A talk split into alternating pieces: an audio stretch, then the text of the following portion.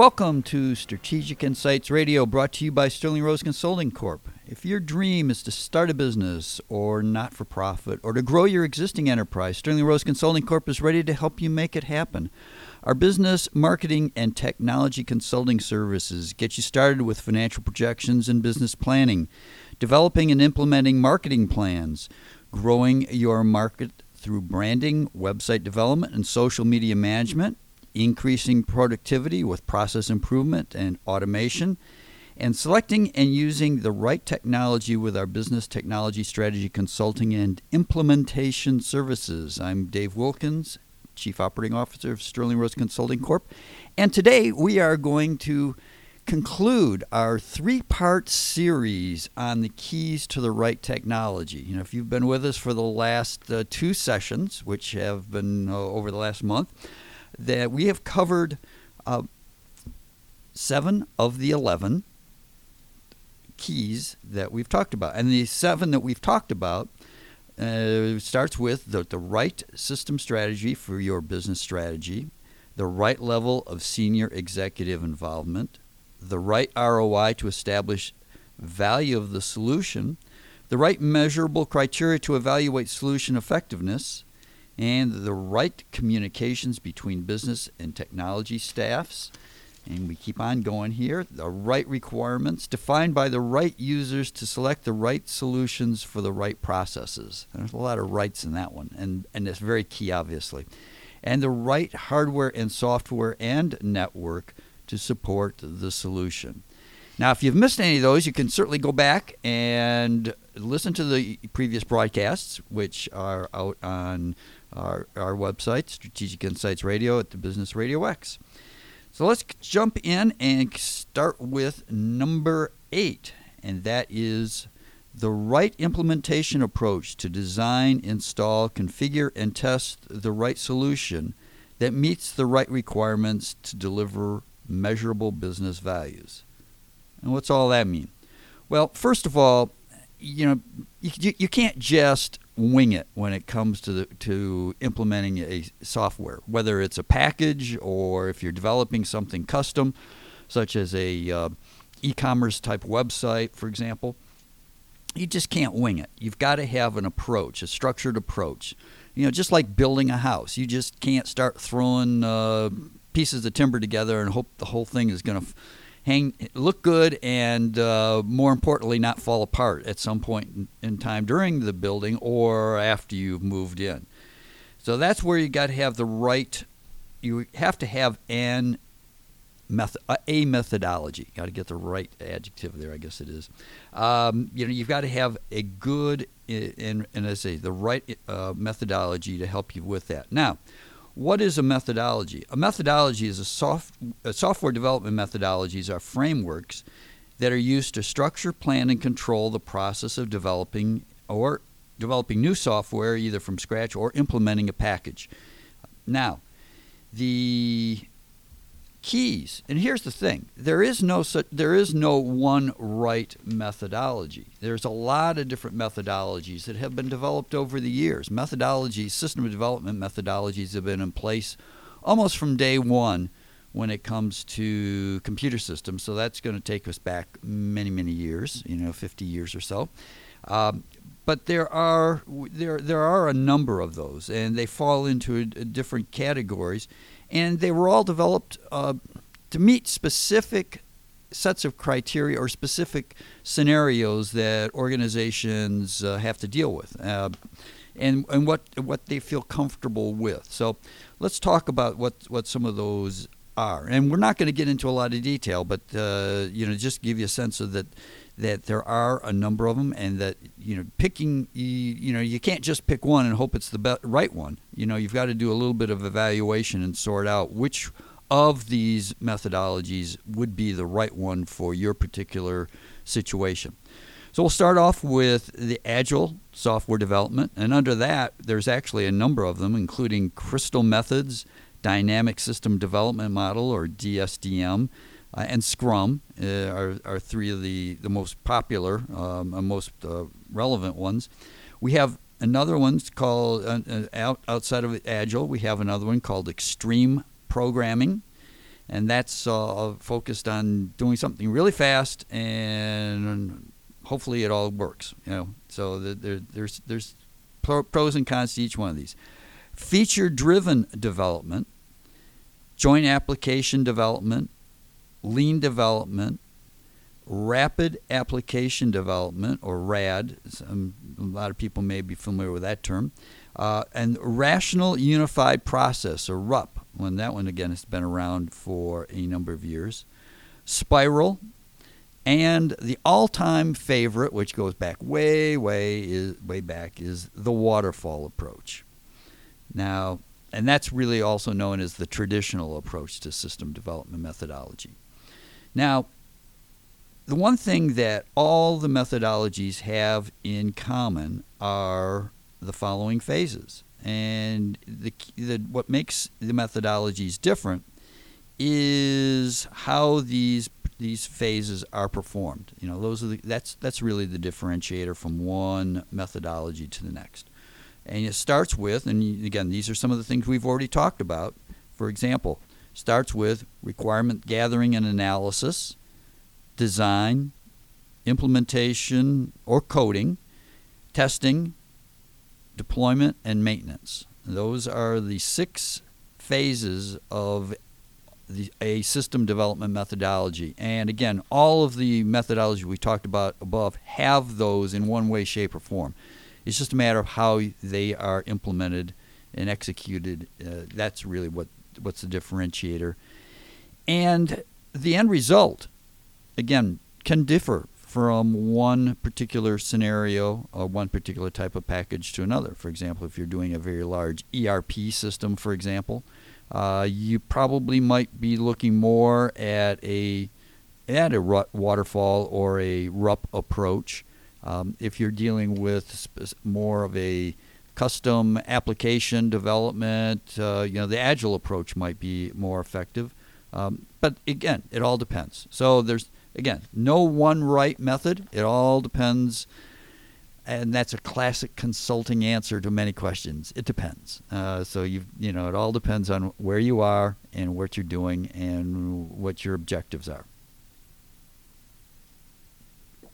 So now that we've figured out, okay, we've got a methodology we're going to use, and we're working through that. The next key is having the right vendors and partners to work with to implement the right solution and keep it working the right way. One of the biggest problems I've seen over the many, many years I have been in systems uh, consulting and technology consulting in general is, and managing many, many large projects uh, is the whole area of how does a client manage their technology vendors. Uh, you know, the, the reality is that the vendor and the vendor's client have two entirely different agendas. And the fact is, you know, these agendas don't always, uh, rarely actually, do they really, really coexist and align.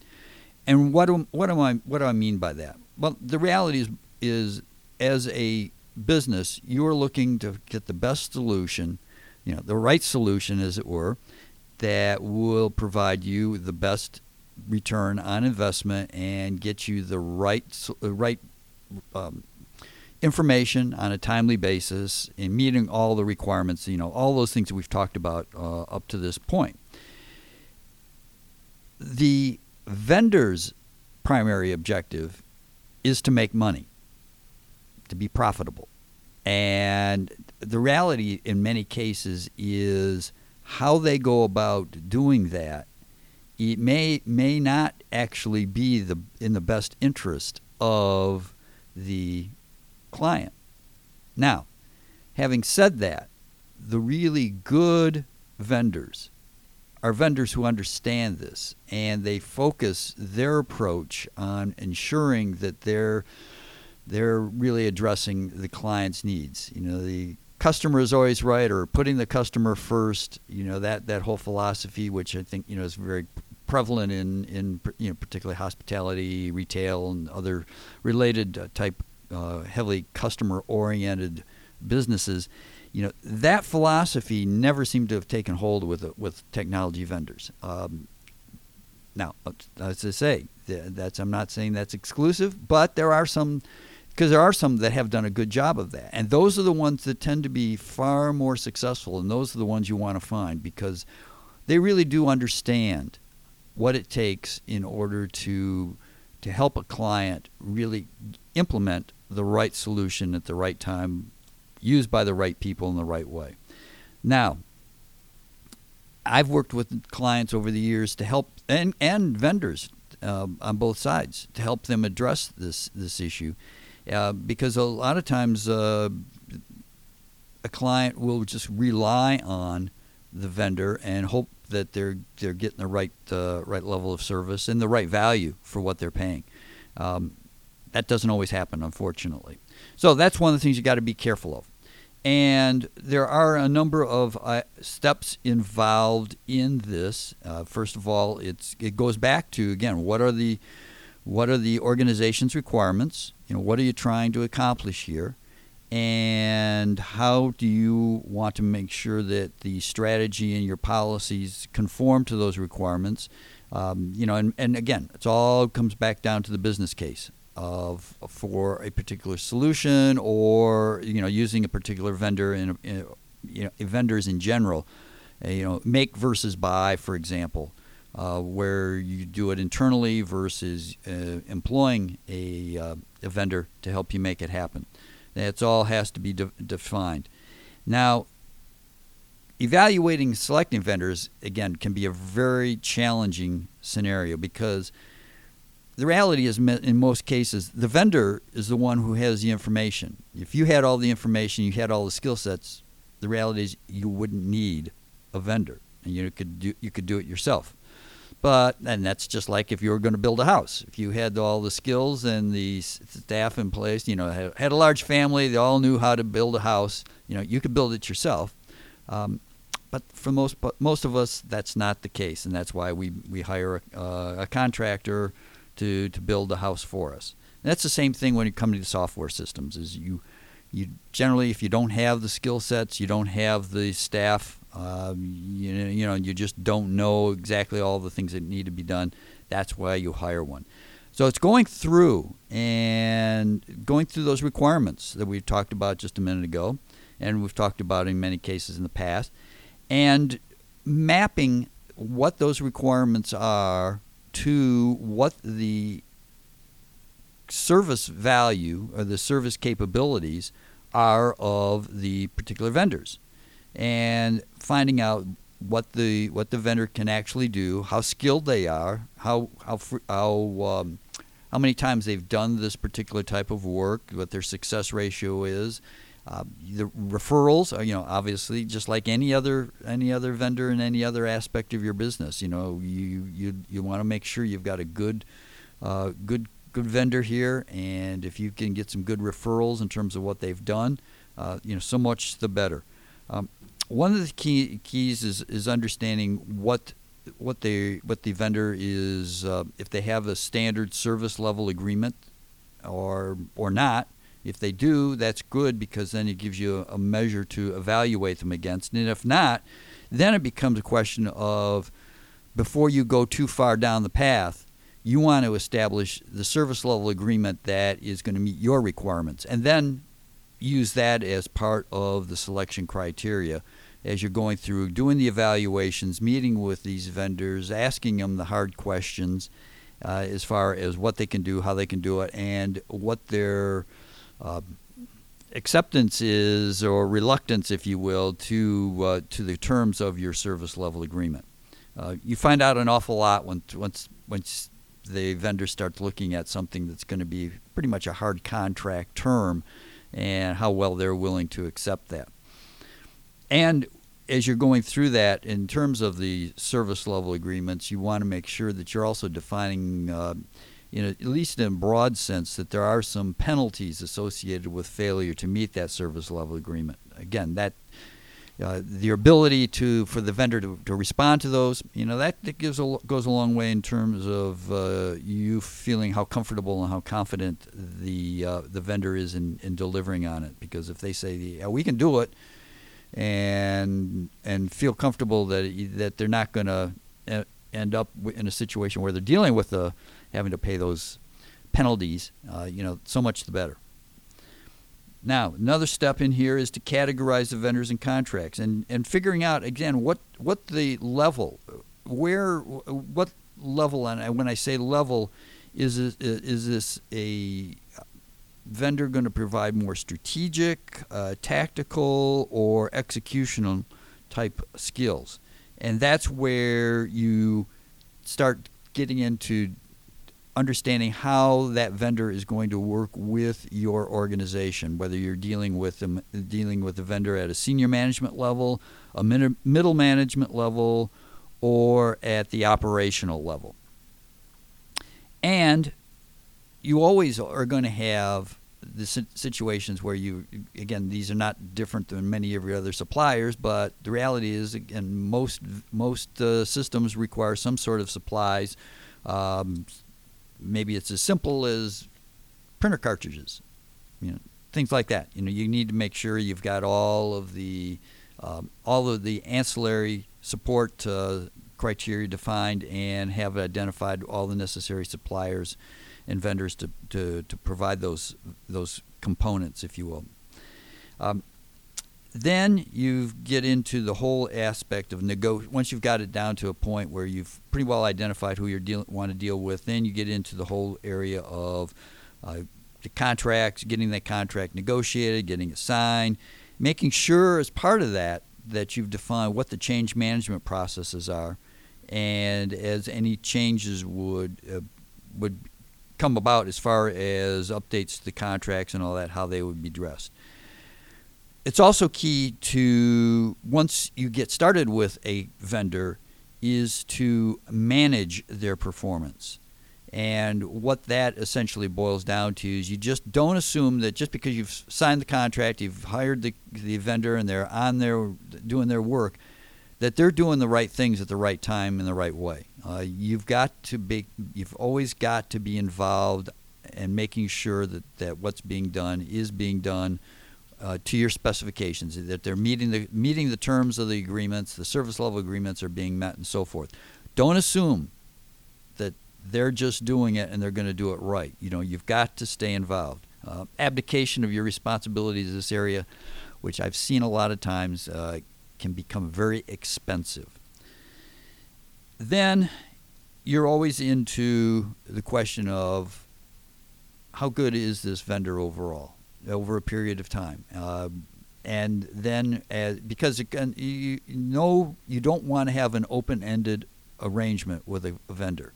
You want to make sure that there's a, there is a fixed end date to any contract, uh, based upon then the end date might be a, a, specific date and time, or it might be driven by the completion of specific deliverables, uh, which again may be a, a particular product or so forth. But those deliverables again typically have to be def- uh, have to be delivered within a, a, time frame. So, you know, ultimately there is, you know, it always does come back to a date. Now, as you go through that, you've got to you you should be as again part of that management process evaluating how well they're doing as to whether or not does do they meet the criteria and provide the value that makes them worthy of having a renewal if if in fact that's the situation that you you'd see them in as, as more of a longer term uh, contract uh, vendor. For example, if they're doing ongoing um, uh, support and maintenance of your network systems, um, which is a lot of where a lot of the IT uh, support companies provide those services. So. Uh, you know, again, if they're doing the job and doing a great job, and they're meeting your criteria, and they're providing real measurable value, then those are the ones you want to keep. And if they're not, those are the ones you want to get rid of and find somebody who can. Okay. So now we've got that vendor in place and they're following along with the team working on the using the methodology to get everything done. Now we get to the point where we're ready to start training. And training is key and it's also one of the things that is most overlooked in any project know, assuming that everything's going to go well. But training the users in the right way to use the system at the right time with the right processes is one of the most critical steps in the 11 keys. Um, and I have, again, my experience has seen how training has been overlooked or not properly implemented or executed and not properly understood uh, from the user's perspective as to what it is, how they need to do it, and why it's important to them. Uh, in many cases, you know, the training gets blown off because they say, oh, I've got something more important I got to do. Uh, and the reality is, when day one comes to that system, uh, there can be lots of problems when that happens. So, training is very, very important. It is well worth the time and effort. Now, some of the keys there are, particularly the whole the whole thing. The whole thing really uh, boils down to making sure that the users, and the users could be both internal users. They could be they could be suppliers or customers if if those are inv- actively involved in using the systems and so forth. But everybody needs to understand why the why the new system is being implemented. You know, what's the change? Why the change is good, and and and rec- recognize that there is going to be some resistance to change, and that needs to be uh, part of the training in order to help people understand and help them become more comfortable with it. Um, need to provide a broad overview of the navigation process flows, uh, how the system overall works so that they get at least a, a, general sense of it, and show them just what they need to do most often. You know, the key here is you don't want to overwhelm anybody with all the information that's possible, all the different scenarios the reality is that, you know the old 80-20 rule applies here. You know, 80% of the activity is probably supported by 20% of the system. That 20% of the system is what you really want to focus in on and train them to make sure that they can do that. Now, there's always going to be those oddball, once in a lifetime scenarios that come up. Yeah, it's nice to know what those are uh, and and where to go to deal with those, but don't focus a lot of time and effort on it. And that's where you'd want to make sure you're just providing some reference material. And it's very important to provide a training environment, you know, so that people can practice uh, on the system and not trying to use the live production system uh, to do their training. Uh, that can be very, very painful, and it can produce all sorts of uh, unexpected results, which can be expensive for a lot of different people. And do not, I repeat, do not neglect ongoing support. Because the reality is, no system, once it's implemented that first time, is a static system. Every system really is, is a living organism, as it were, in the sense that it's going through change. As, as, as your organization changes, grows, uh, you add new you know new new uh, lines of business or open new market channels and so forth you know there are changes and those changes get implemented in the system and the system evolves to meet the business needs. If it's being done right and if it's being managed right i, sh- I have to preface or caveat that. Uh, if it's not then you, then there's other big issues.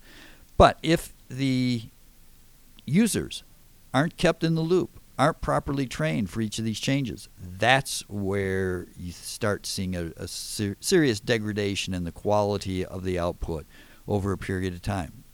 If people don't know that a change is being implemented and they come into work Monday morning and things aren't the way they were on the, when they left Friday, you, know, you just never, you know, there, there's going to be a lot of confusion, a lot of mistakes, and there's going to be some unhappy people. So you can avoid that. It's very simple to avoid. It's just making sure that everybody knows what's going to be happening, when it's going to be happening, and how it impacts them, and what changes they need, what changes are are, are being made to their processes, and how they need to uh, to support that. And our last step, last key, number eleven is the right measurements based on the right criteria to manage ongoing system and solution performance. Now, there's a lot of different ones that you could you could apply here, but I'm just going to mention a few. And it's these are these are kind of the, the key metrics, if you will, to uh, to ensure that your ongoing ongoing operation of the system is, is is being maintained effectively. These metrics include productivity. How well is the uh, how well are the users, or however you're measuring, you know, the the the output from the system. You know, how well is that uh, is that being maintained at the, at the at the levels that you were expecting it to in terms of the output um, units versus how much it costs to input. Your gross profit margin. Ultimately, at the end of the day, is you know these systems are supposed to be helping you either increase cost, improve or reduce, increase revenues, reduce costs, improve customer satisfaction, and employee productivity.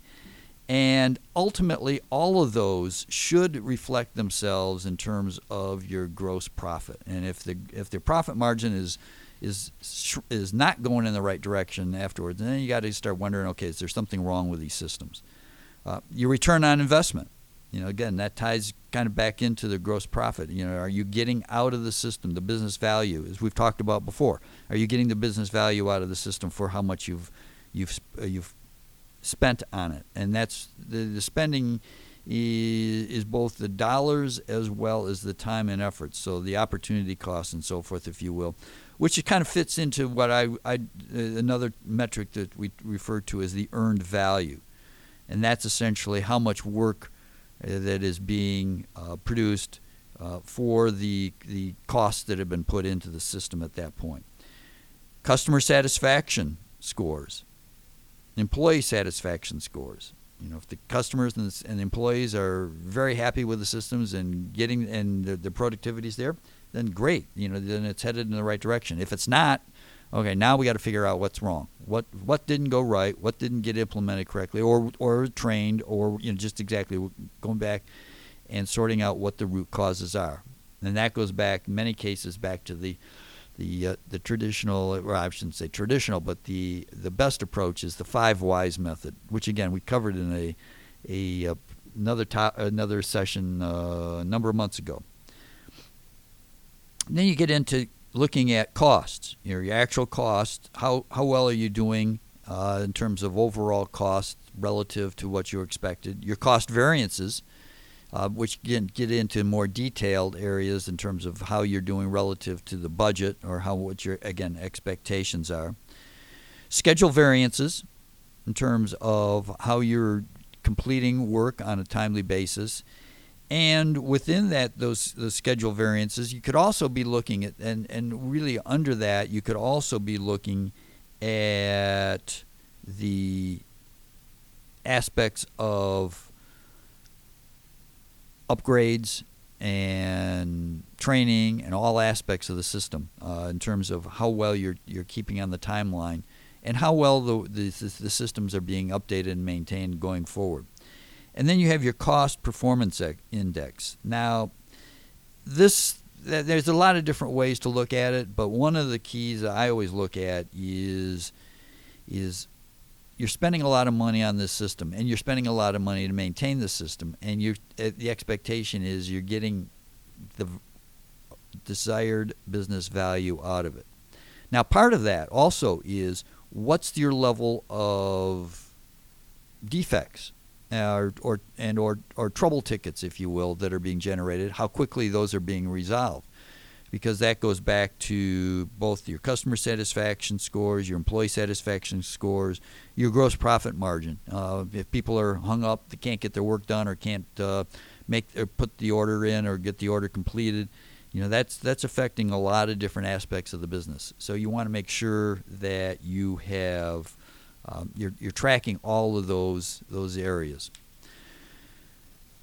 And that, I know we've talked about, again, 11 keys here. Now, you may think, how am I supposed to do all that? And the reality is, I'm not sure I've ever seen an organization, frankly, that has done all 11 of them and done all 11 of, 11 of them the right way. But if you use this as your model and you start with those you know, one or two of these areas and of the 11 areas, and you focus on those, get those implemented, get those working right. Then you continue can, can grow on those and add uh, add in more.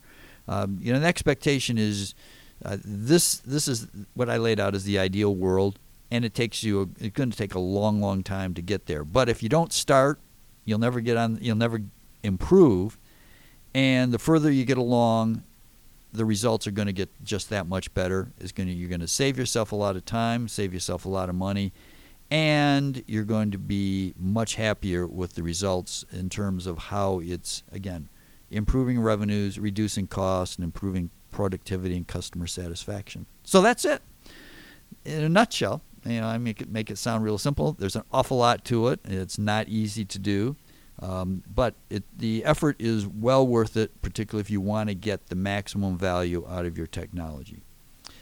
So, with that, again, this is Dave Wilkins, Sterling Rose Consulting Corp. And this has been Strategic Insights Radio on Business Radio X. To find out more about Sterling Rose Consulting Corp, you can contact us at sterlingroseconsultingcorp.com or 678 996 1312.